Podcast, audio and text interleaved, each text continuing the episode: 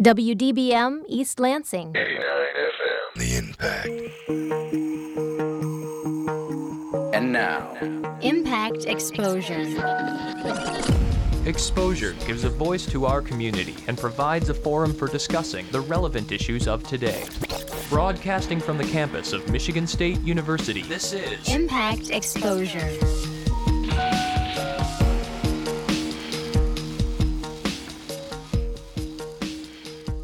Good evening. Thank you for tuning into Exposure on Impact 89 FM. I'm your host, Stephen Rich.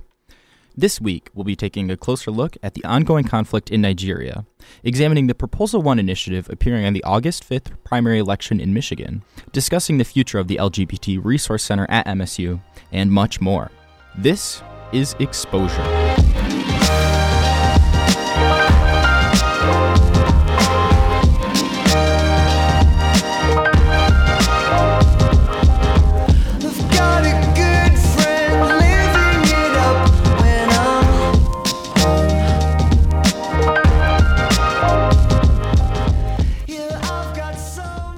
Again, I am Stephen Rich, and this is Impact 89 FM. You are listening to Exposure. The militant organization Boko Haram made international news headlines in May after kidnapping over 200 schoolgirls in northern Nigeria, and the violence has not stopped. Attacks continue, overtaking more and more towns, but international attention seems to have waned. MSU journalism student and Nigerian native Nicole Ingwe sat down with me to discuss the continued struggle. Um, hi, I'm Nicole, and I am from, technically, I'm from Lagos, Nigeria, because I was born and raised there. But my parents are from the east side, and they're from Imo State in Lag- in Nigeria as well. But I grew up in the west side. Uh, growing up was cool. I went to an all girls Catholic high school. Not so cool, but but it was fun. It's usually very hot back home, so it was nice. It's always summer, so. Um, I came to Michigan State University. It was actually like my last choice. It was the last school I applied to, but for some strange reason, it reminded me like growing up and watching like you know college movies on TV, American college movies. That's exactly how MSU reminded me of, and I just want to experience that huge campus feel. And plus, my major was very like journalism is very um, it's very good here. So I was just like, yeah, perfect. Mhm. So I'm coming here. Well, we're glad you're here. Welcome. So, what, what do you think it was the biggest change coming from Nigeria, moving to Michigan and coming to Michigan State? Definitely the weather.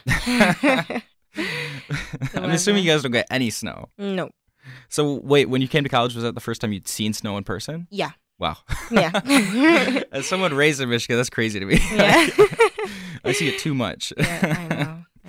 Um, and so one of the reasons I did want to talk with you today is because Nigeria, your home, has been experiencing a lot of increased turmoil Mm-hmm. um, over the last couple months. The um, uh, Islamic militant organization Mm-hmm. Boko Haram has been terrorizing uh, a lot of e- northern Nigeria, as you corrected me, not eastern Mhm. Nigeria, Yeah. um, with major attacks. It included the kidnapping of the uh, 230 um, schoolgirls in May. Sparking, it, which sparked a lot of international attention, but there's been a lot of continuing attacks as well. Most recently, the violent takeover of the town of Damboa. mm-hmm. And so, um, most students would never have to deal with anything like that. So, I, I was just interested in your experience of your home home country being in in this state of distress. How have you been able to cope and stay strong while you're here and while that's going on in your in your home?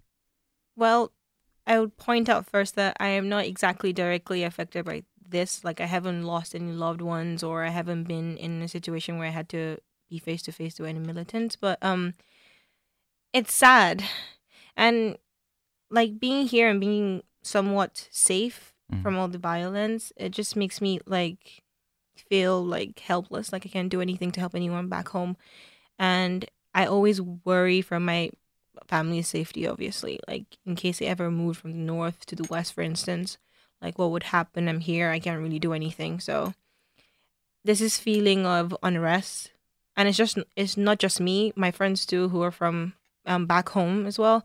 We all feel like this weird like you don't know what's going to happen is a war going to break out or not. Mm-hmm. so it's just we're just waiting and hoping this is just going to come and pass you know? Mm-hmm. Yeah, and you were telling me before that your family is in Lagos, which is in the east, south, west west. Excuse Mhm. me, so, um, Yeah. west south, which is uh, thankfully very far away from that. So we're Yeah. very. I'm very glad to hear that.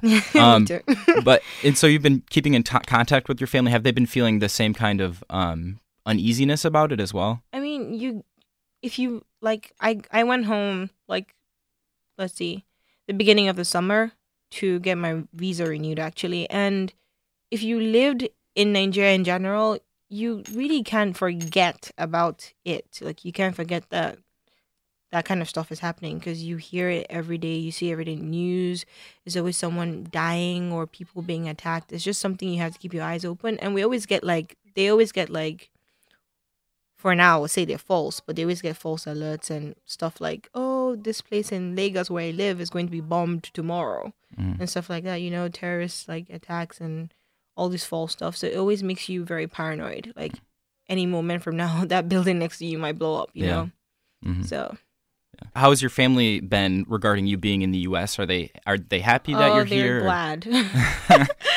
My parents are glad. They feel okay, fine. They have to worry about three children being with them and in this period. hmm But they're like, oh yeah, we have one child who's away. we know they're safe, somewhat. That's good. We're glad you're here. Um, and like you said earlier, you had to get your um, visa renewed earlier, Mhm. and Ed kind of directed this to me because you guys had some problems renewing it. yeah. Um, do you mind talking a little bit about that as well? Well, me personally, I don't know what anyone else is experiencing, but I had this problem where I was supposed to get my visa actually renewed Christmas 2013, this last year, and it couldn't be done because apparently the embassy was closed down. And this was because they got a threat, a bomb threat that, oh, Boko Haram was going to bomb the embassy. So they closed it down on the day of my interview. Perfect. um, so that had to be, and it's not the easiest thing getting an interview date if you don't know for us. Mhm. It's like they try and keep about I don't know, I think they said about 20 um appointments open day for students, but obviously there are more than 20 students every day wanting to come to the US for school. So yeah, so me not being able to go that day made it very hard for me to get another one that same time. So I had to wait till the beginning of summer to do it. And even when I did go, there was another threat. Lucky me. Um, so my interview got moved again. So I had to stay home for an extra week, and then I finally got my visa. Mhm. So, and I'm saying this for me, but I can imagine how impossible it is for other people who are in the north Mhm. and want to come to school in the US because I'm in the West and I'm having these problems. So if someone who lives closer to the the problem itself, the embassies are probably shut down, right? Yeah. So And Yeah. I, I, I'm, I mean, I've, I have never had to get a visa, so I'm very ignorant this. So excuse me if I, if I if I sound a little, um, just uninformed. But Oh, the visa process, so you have to go to the embassy and have an interview. yeah, you have to fill out a bunch of documents and which is obviously procedure. And then you have to pay some money and then you and that is for your interview. Mm. And then you actually have to go in in person and get interviewed by a, a consul officer. They're usually Americans. Usually, sometimes they're not. Um, and then they interview for they interview you for a while. Usually, it doesn't take too long, but it does take long if you don't have all your stuff together. Oh. And then they decide. Then they decide there and then if they're going to give you the visa or not. Wow. So it's like That's right stressful. in front of everyone. It's like, oh, you have been denied. Have you ever, you haven't ever been denied your Oh, visa? I won't be here if I if I was. point. yeah. Well, does I mean that process in itself does that make you feel like less welcomed coming to the U.S. or is it? Mm, I mean, compared to the British method, which is just you wait nine days and then they authorize you or not, I kind of feel it's nice because you get to, I wouldn't say defend yourself, but you get to defend yourself and be like, I'm coming here for a good reason, Mhm. not just them looking through your files and being like, oh, we don't think you're good enough. They ask you the questions there and then like, why do you want to come to the U.S. and you tell them, and if you have a good enough answer, why wouldn't they give you the visa? So, Yeah. I think it's good in a way. Mm-hmm. In a way. Um, and so, have you experienced anything within like the university helping out students who are in countries that are having conflict? Have you received any assistance from the university, or do you think it's their place to provide any assistance? I mean, the the I don't know. The assistance they they give us is like they provide our I twenties, Hmm. and that just authorizes the embassy to go ahead and maybe give give us the visa because without your I twenty, you wouldn't even get an Oh, interview yeah. date. So I think that's the best they do. Concerning Nigeria as a whole, like Nigerian students here at MSU helping us specifically, I don't think so. Mhm. I don't, not that I know of. If they are, they should let me know because I don't know if they're helping us. But um, I feel like if you had, a, if I had an issue getting a visa, and it was because my embassy kept closing up, and I did contact MSU, I feel like they might do something Mhm. because it's not my fault, you know. Like, yeah, they might. But the thing is, Boko Haram isn't exactly like an, well, from what I think, my perspective, I don't think it's an like Islamic group. Mhm. I think because they're from the north and mo- most northerners are Islamic, you might think so. But I think their purpose is to like wipe out Western civilization.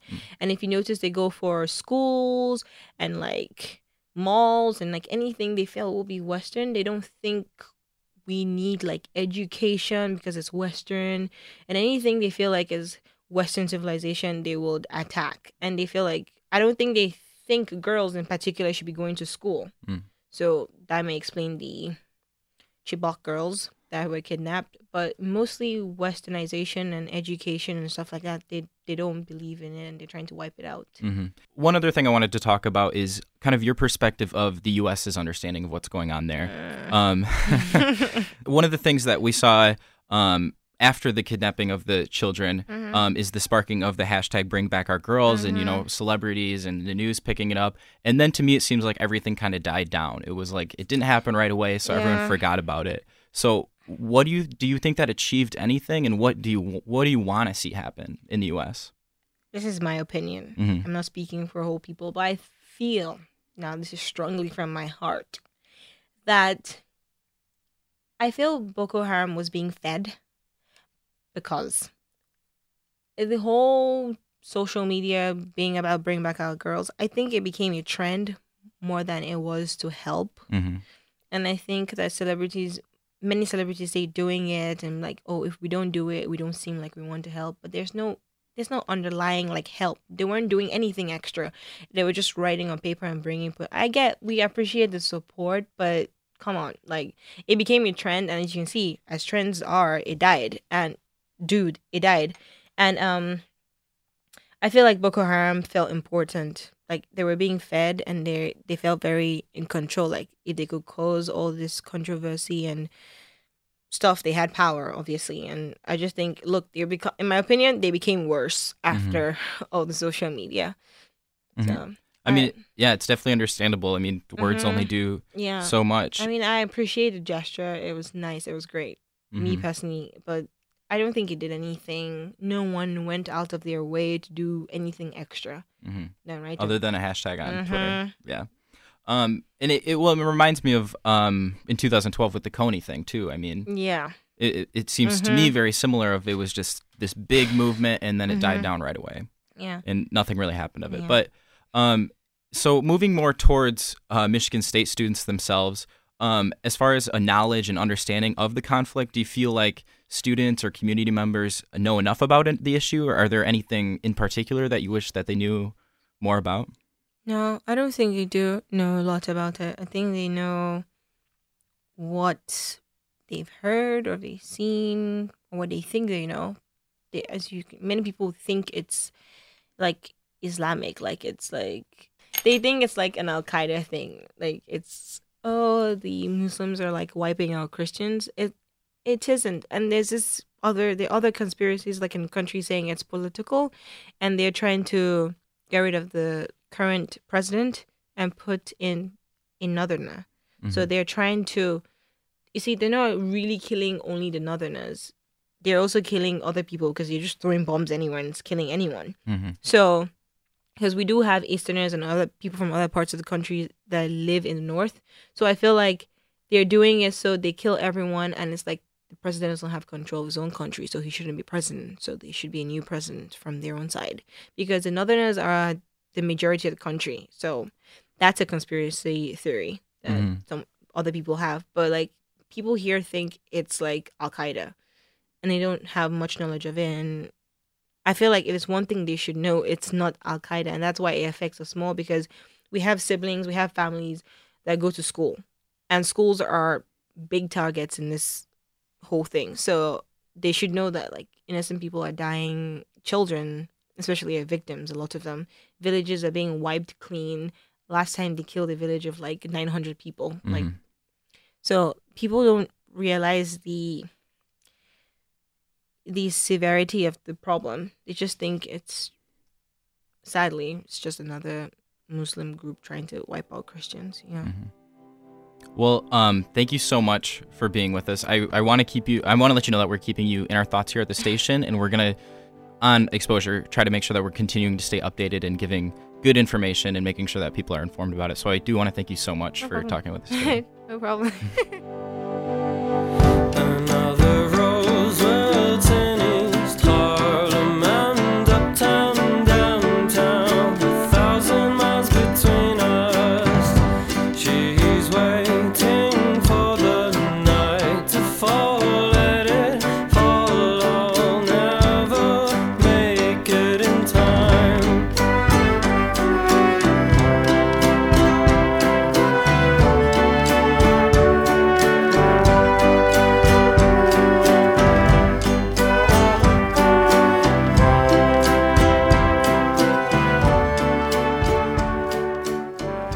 You are listening to WDBM Impact 89 FM. The statewide Proposal 1 has already gained much exposure through the extensive support by business communities.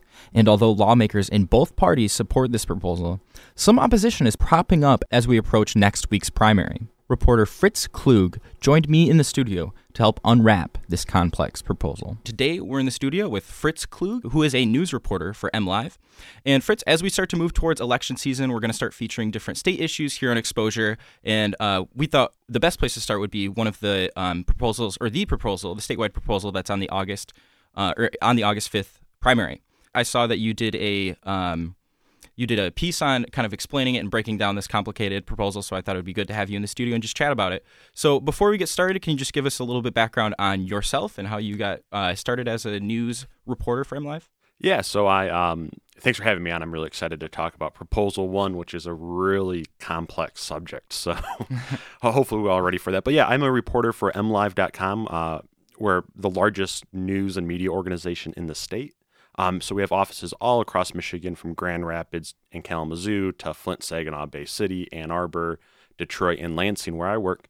And um, so I've been working for MLive for about four years now, covering a wide variety of politics, starting off in Kalamazoo, and I've been in Lansing for the last year and a half. Very cool. And so you mostly do a lot of politics. Is it mostly statewide stuff, or do you do local coverage too? Yeah, so I, I focus uh, for the political reporting that I do. I focus on uh, federal and congressional issues mostly. But um, last week we had a long series on the personal property tax, which is the only uh, ballot proposal on um, the August fifth primary uh, ballot. So it was kind of all hands on deck, and we all worked on it. So a variety of things, and I also do some entertainment reporting as well uh, with our Michigan's Best project. Yeah, I was really impressed. You guys had a ton of coverage on the proposal. I mean, everything from haikus about it to your video to uh, uh, different interviews. So that's what really sparked my interest about it. What about Proposal One sparked your interest? Well, I think it's it's something that um, at MLive, you know, the staff we really feel an obligation to explain these issues to our readers. Um, so you know, it may not be the most um,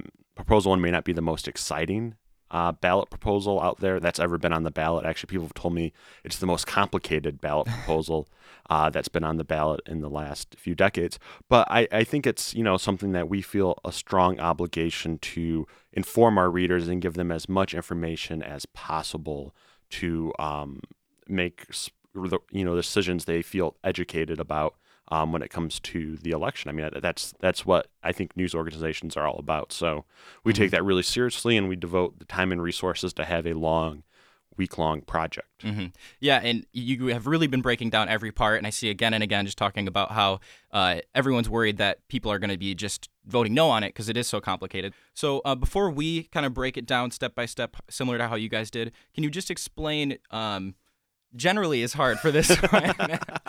as simply as possible. In it- just a couple sentences, can you explain what Proposal 1 is trying to do? Right. Yeah. So right now, businesses and manufacturers pay something called the personal property tax on equipment that they have that they use for their businesses. So that's anywhere from microwaves, computers, all the way to a drilling press that a manufacturer would have.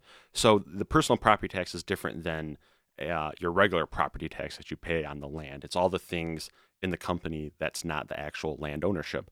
So this tax has been around since the late 1800s. It's been around for a long time, and businesses have always not liked it simply because the tax, um, you know, it's a headache to to pay. You have to figure out all the stuff that's on there, and it's just another tax you have to pay. And Michigan is only one of the two states in the Great Lakes region that still has it.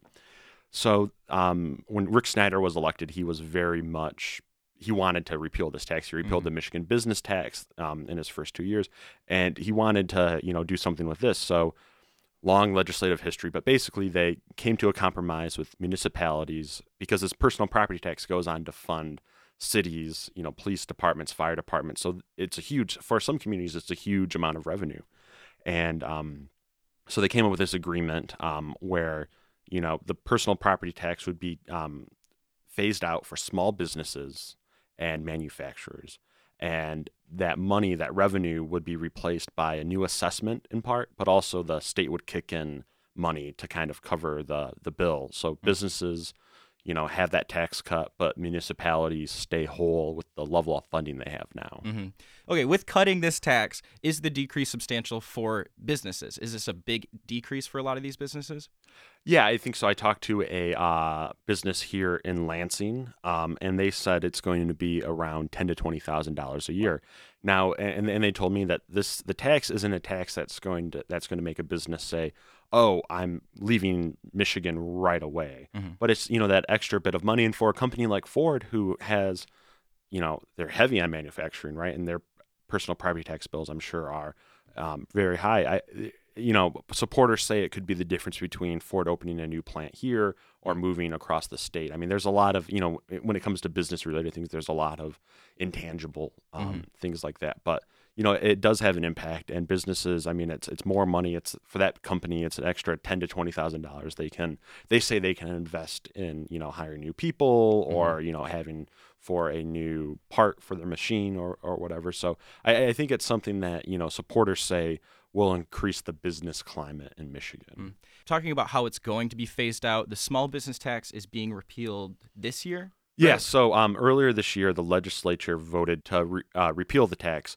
for small businesses that have less than eighty thousand dollars of taxable property value for the personal property tax. So that that's gone now, but it's tied barred to Proposal One. So if Proposal One fails, that tax will be reinstated. Okay, gotcha. And then as far as um, other businesses, how are they being phased out with new? There's new equipment, which is Right. Yeah. So those are some of the the three um, kind of um, parts of the personal property tax. So it's the small businesses um, with less than eighty thousand dollars of personal property taxable value, um, and then the other uh, group is manufacturers. So think about you know the Fords of the world um, and General Motors that they um, they're going to be phased out of paying the personal property tax simply because it's such a large amount of money that they pay.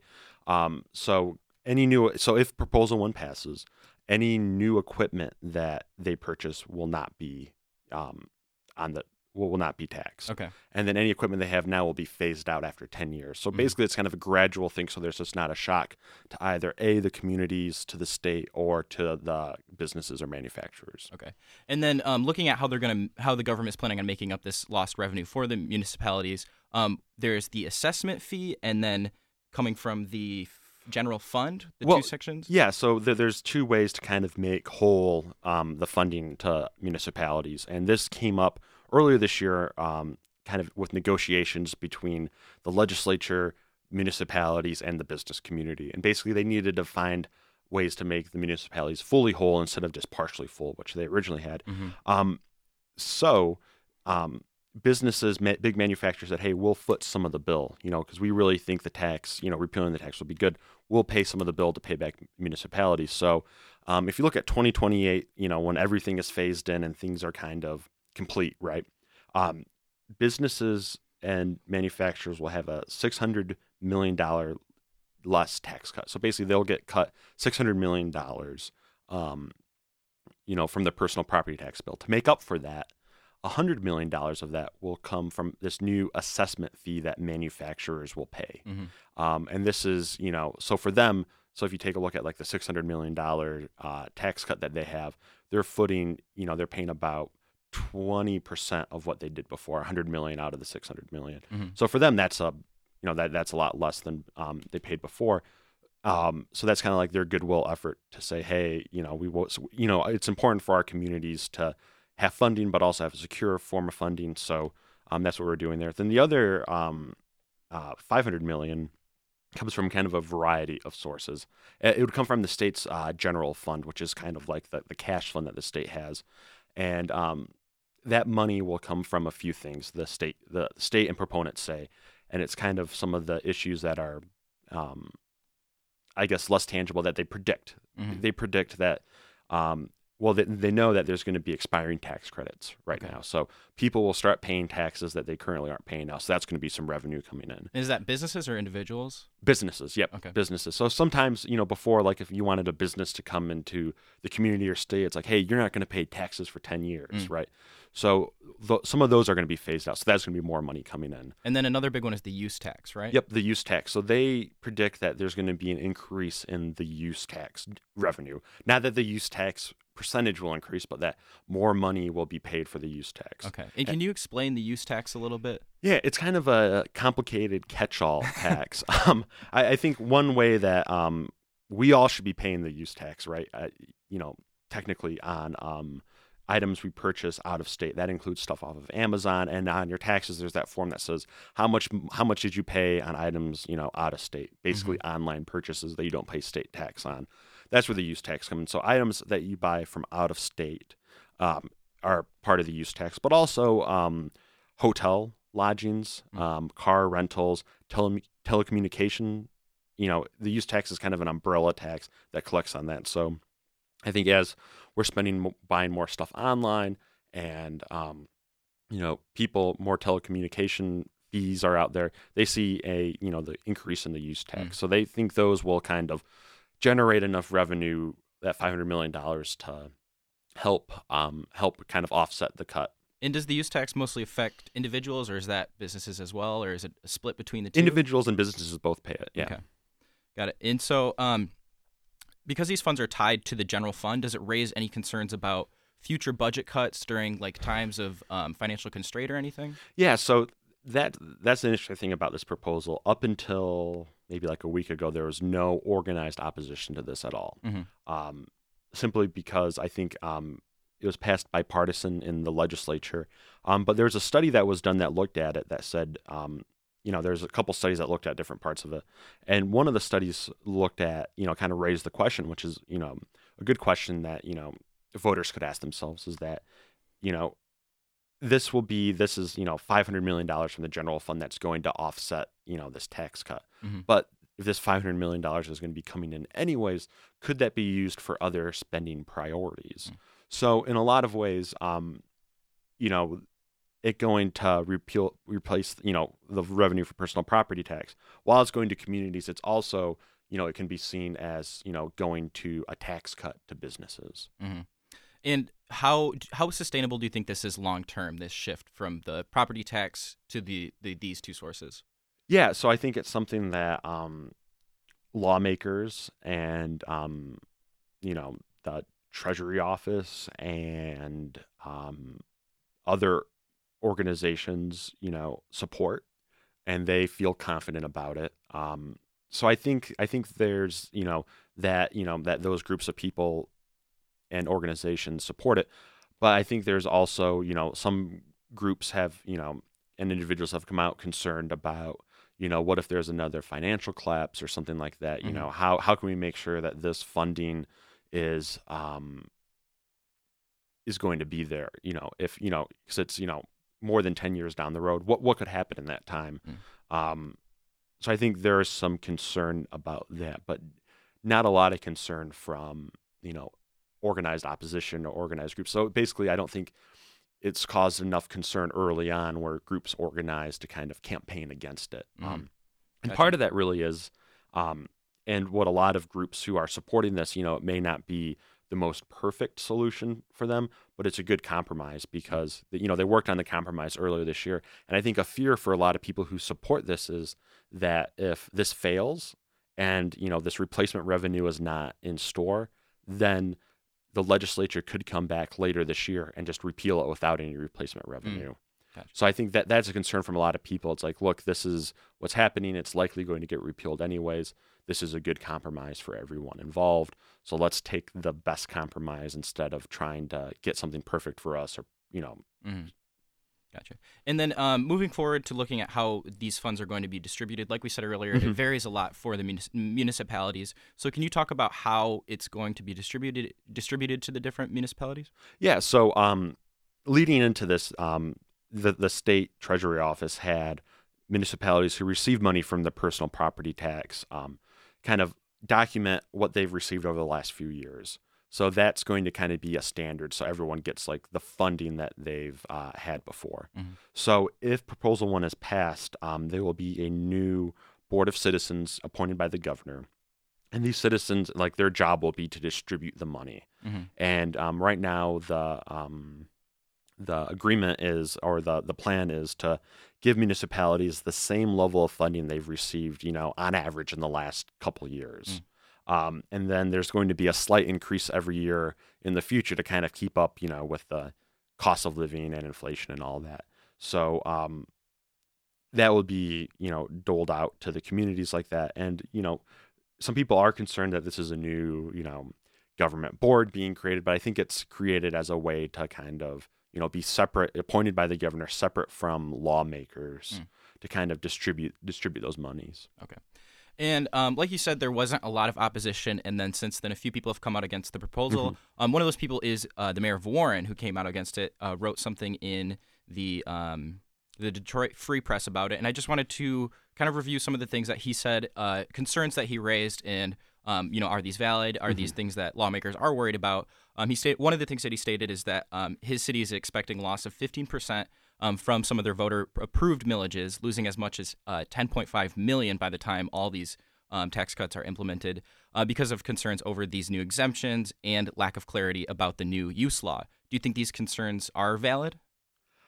Um, you know, I think it's I think there's a lot of uncertainty with the proposal. Um, and you know, those are good questions that are being raised about it. Um, I, I think there's just a lot of uncertainty about you know municipalities are already stretched thin as it is. Mhm. So any changing to the funding could be um, could be an issue. Um, I, I think if you look at other uh, municipalities, I think um, you know Lansing Mayor Virg Bernero and Lansing Mayor Nathan Triplett both support the proposal, um, as does you know the city of Kalamazoo and a lot of other municipalities. So they've kind of studied studied it as well, and for their communities, they say it works. But I think you know those questions are good ones, and I think um, you know hopefully you know he can get some answers for the city of Warren on it. Mhm. And then the other um, uh, point that he made that I wanted to talk about a little bit is that he uh, said that it should be left up to local jur- jurisdiction to determine whether it can afford to exempt private properties. Uh, basically, saying that this law is taking away from the local government and putting it into the state government. hmm Is that a, a good concern as well? Is that a concern to be aware of? Well, I think um, you know it kind of breaks down, um, like on the federal level, the issue of states' rights, but also local rights, where they want to have, um, you know, that local control. And I think he's he's raised some issues that you know I haven't heard from other people. Um, Mhm. And I think that you know when the editorial came out, that was kind of as we were finishing up our reporting on on proposal one as well. But I, I think that um, you know some of those issues related to kind of the related to the uncertainty of what you know they kind of feel uncertain if proposal one will uh, you know what it will do to the the real bottom line in 10 years after um, if it gets passed and kind of implemented over time Mm-hmm. Gotcha. Well, hopefully we cleared some of that up again. Definitely a very complicated uh, proposal, but thank you so much for being with us. Um, we'll keep we'll try to keep our listeners updated on this proposal and other issues coming up um, during this next election season. Hopefully, we'll have you back again as well. So thanks so much for being here. Yeah, and if anyone you know wants to read more about this proposal, um, we have you know a lot of different ways to hit it. You know, Mhm. between the regular narrative uh, story that uh, Jonathan Osteen wrote to we have videos and quizzes and other ways to kind of attack it from all directions. Mhm. So And we'll include um, a couple links on our website to some of the Great. articles that you guys have written. And again, our website is www.impact89fm.org. Thanks so much for being with us. hey, thank you. You're listening to Impact exposure.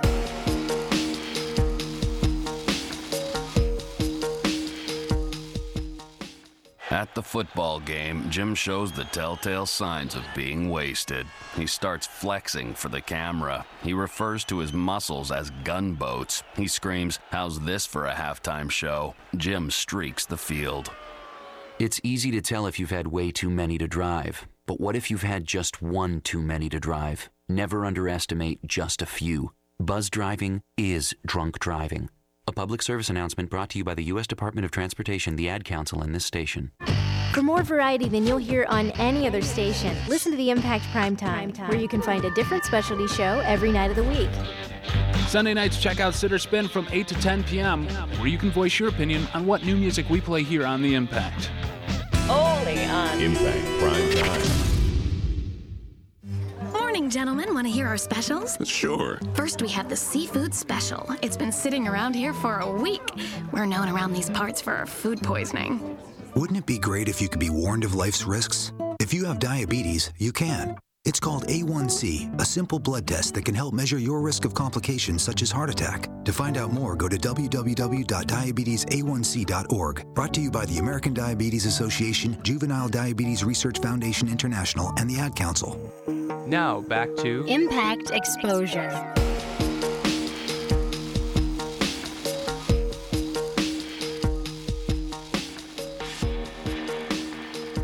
You are listening to WDBM Impact 89 FM, and this is Exposure. In 15 minutes, we'll update you on the MSU construction plans for the remainder of the summer. But first, the LGBT Resource Center of MSU made a monumental announcement last week with plans for an anonymous million dollar donation for the facility. Director Deanna Hurlbert discussed with me what the center has been working on and what their future holds. The Resource Center exists to help assure that all students have a fantastic Michigan State experience. A big part of what we do is helping to prepare students to thrive in a world that's diverse and often diverse in ways that they're not prepared uh, for when they come to campus. Issues of sexual diversity and gender related diversity are things that folks coming out of high school generally aren't uh, ready to tackle. Um, don't have the opportunity, rather, to explore and learn about in high school. So we help to bridge that gap so that people are better prepared to work in the world. hmm So it's not just for LGBT students; it's for all students to kind of Yeah, have a really is. community where we're Mhm, mhm. accepting. Got it. And so, when did you per- personally get involved with the center? Have you been there since the beginning of it?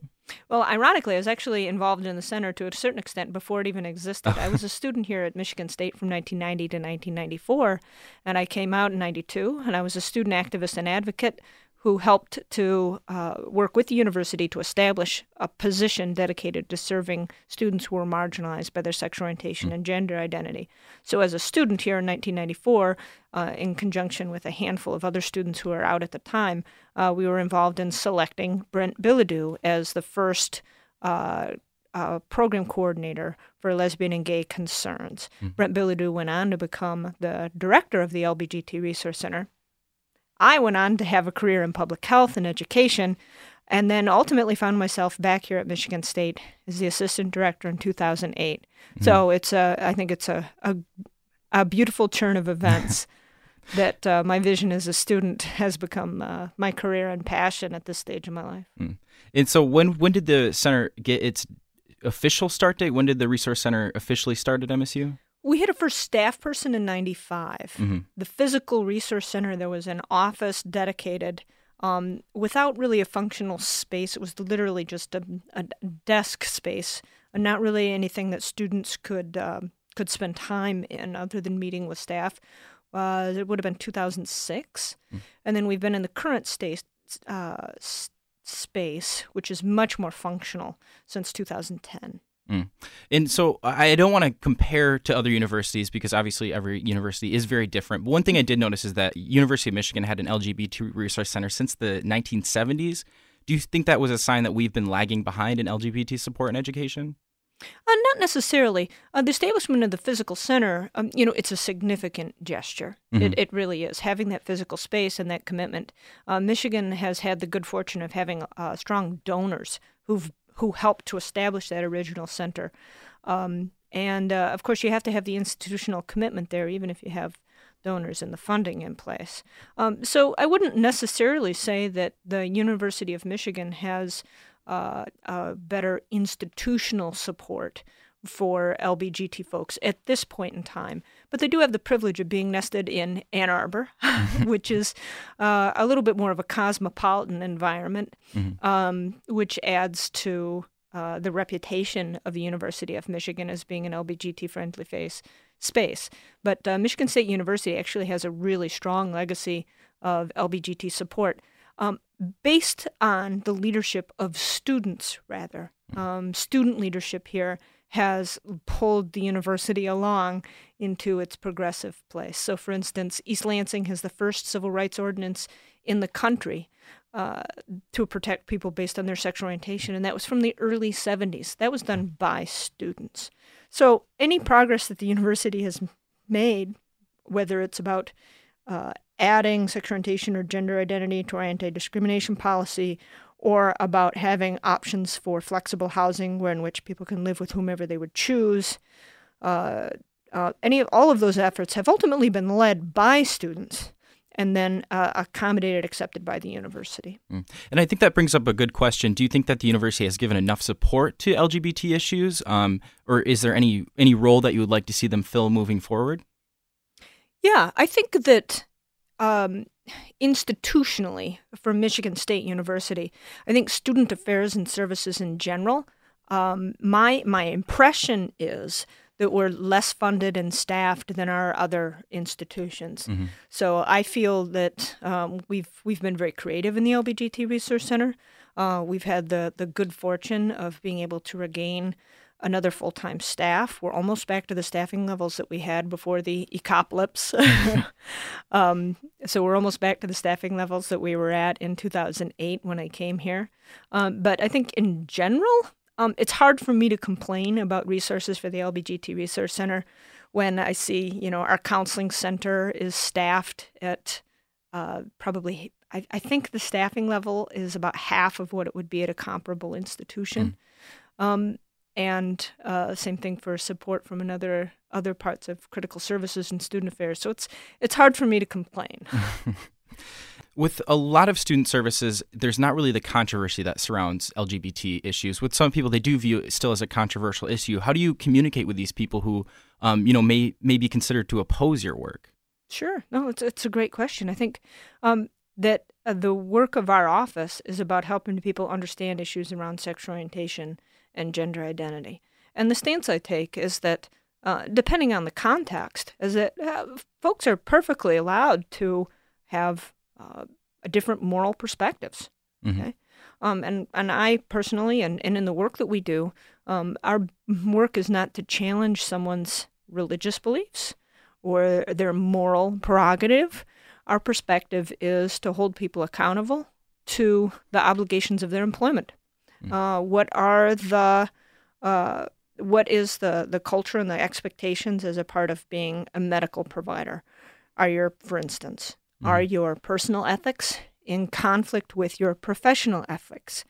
And so part of my work is helping people sort that out so that they can find uh, peace for themselves moving forward. hmm And earlier you brought up um, talking about students and a lot of the uh, kind of student-driven efforts here. But one of the, the other efforts towards ed- education at the university has been the specialization in LGBT studies. And you were telling me earlier that um, you helped kind of get that ball rolling to get that specialization specialization started. Well, really, again, it was the students who initiated Oh. it, right? um, and uh, through ASMSU, a group called the what's now known as the Alliance of Queer and Allied Students, and there have been initiatives, uh, both on the part of faculty and uh, students, uh, and undergraduate as well as graduate students, to have a named program around issues of sexuality and gender, uh, particularly LBGT studies or queer studies as a discipline. Um, and uh, this is something uh, having this area of scholarship available is something that's going to draw students to Michigan State. It's going to keep them to Michigan State at Michigan State. There's a huge demand for this area of scholarship that Michigan State, I believe, is not necessarily lagging behind in terms of scholarship. There are a number of faculty, a very large number of faculty in courses that talk about relative content. While what we haven't had um, is uh, uh, a, structure to allow it to be a an academic discipline that would be recorded on someone's transcript and in a way that would help people to pursue careers and further education in uh, things regarding sexual orientation and gender identity. So the GenCen is the home to the the specialization. The GenCen is under the College of Arts is within the College of Arts and Letters as an administrative home. Um, but Michigan State has a number of outstanding faculty uh, working on these issues. It's also become obvious that in order to attract and retain faculty who have issue who have, do research in areas of sexual orientation and gender identity, um, it makes a strong has a strong impact on folks when they're looking to come here and establish scholarly careers uh, if their scholarship isn't supported here. Mm-hmm. So um, this will allow us to attract and to retain faculty. Mm-hmm. And so, um, obviously, the big news for you guys at the LGBT Center is that you um, you recently had a very large donation, a million dollar gift. Um, so, first of all, I, I got to say, it must feel incredible to know that you have that kind of support, right? Oh, it absolutely does.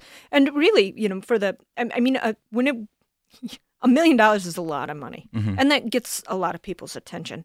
But there are a few things that are, it's really important for me to state, and that is that gifts are always relative, right? Mhm. And uh, for one family, a gift of a million dollars is a really is very significant. For another family, uh, a gift of five hundred dollars would be a really significant gift for that family. We have students of alums who um, are right out of college. They're making under thirty thousand dollars a year, and they're committed to gifts to the resource center of twenty five dollars a month. Mm-hmm. That is a big deal. Twenty five dollars a month when you're right out of college is a lot of money. I don't think I could even do so that right now. you know, I don't, I'm not. I don't certainly don't want to demean a gift of a million dollars, but it's a great opportunity to talk about um talk about the work that we do and the power of having funds available to support the work. Mhm. Again, this is a bequest. So that means that the funds don't actually become payable until the donors pass away. Mm-hmm. And uh, luckily for them, as well as for us, because they're wonderful folks, uh, uh, they're uh, vibrant, uh, healthy, and uh, expect them to be with us for uh, uh, a- a long, long time. well, then hopefully you guys don't see that gift for a while. Yeah. But you do bring up a good point that um, it's it's more the relative. So, do you have a lot of students coming back to you guys who have used you when they were here to come back and give gifts when they've graduated? Do you see a lot of that? More so in recent history when we've had the physical center and staff to connect with students. Uh, when we've gone through periods of time when we didn't necessarily have the staff to make those kind of personal relationships with students, it's a little bit hard. It was a little bit harder. Most of the the more significant, the larger monetary gifts that we're getting are coming from people who uh, were students here uh, 10, 20, 30 years ago, Mhm. as well as former faculty and staff of the university. And so now this is just kind of a, or it's more of a place where they can focus it now, rather than before there wasn't really a an area where they could give money to support. Yeah, there this. wasn't really. This wasn't a thing. Mhm. this was not a thing. And so, um, with this gift, one thing that you you have talked about in a couple publications is um, starting the Support Outreach Action and Respect Fund. And like the name suggests, you guys have four major areas, or you have four major areas of focus. So I was wondering if you could um, just kind of dive into each one and tell us what what that fund is looking forward to uh, achieving. So SOAR, that language and the concept of it is the language and the creation of the donors as a part of their gift. Um, and that was evolved out of uh, conversations that we had with them um, about uh, what the future of the work will look like and the increasingly sophisticated needs of students. Mhm. Um, so uh, it's loo- loosely enough defined as uh, around outreach, uh, advocacy, empowerment kinds of work, so that uh, um, that we can meet the needs of the students at any point in time.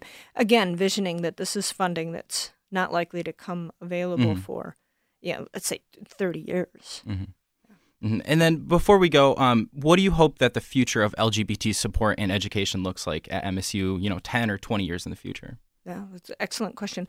I think the future of the work is doing more education and facilitating more conversation and support regarding sexuality and the diversity of sexuality and sexual experience, um, as well as increasing uh, complexity of gender identity and gender expression. So, lesbian, bisexual, gay persons, as well as transgender persons and genderqueer persons, are always going to have uh, are always going to have uh, some unique support needs for community. There's a long legacy of of uh, of stigma and shame uh, to be uh, that's that's not going to go away anytime soon. I think emerging issues in the work, uh, like I do, is also looking at the more complex, nuanced uh, experience of sexuality for all students. Um, so I see emerging issues around it- it's quite it's it's complex stuff, but we have more and more students who are coming in who are to you know, to the university who are, uh, are in open relationships or in polyamorous relationships, or who are um, may have sexual partners of um, a, variety of gender identities and expressions, but for themselves identify as being as being heterosexual. Um, so the this the nature of sexuality, intimacy, whether or not and ways in which people engage sexually uh, for younger people is is uh, it's more complex now than it has been, and we have a long way to go to catch up institutionally, both at Michigan State as well as public education, public health in general. Well, thank you very much for being with us. Um, we've been talking with Diana Hur- Hurlbert, who is the uh, director of the LGBT Resource Center at MSU, and their website is um, lgbtrc.msu.edu. So thank you very much for being with us. Thank you.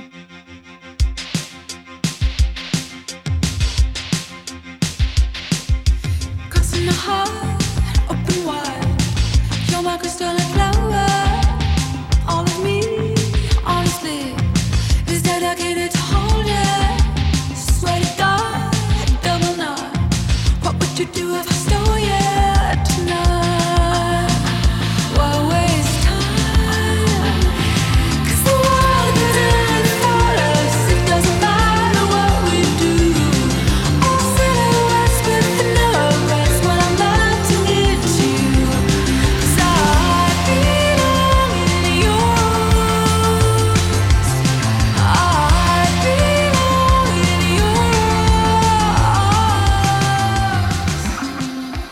This is WDBM Impact 89 FM, and you are listening to Exposure. I'm your host, Stephen Rich.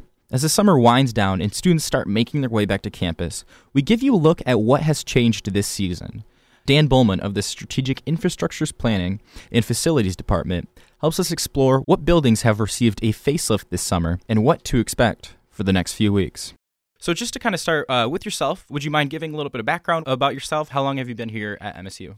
Sure. I've been here a long time, uh, 24 years now, uh, Wow. not counting a four year stint as a student. So Mhm. I've been working for IPF, we call it, for the entire time in a variety of positions.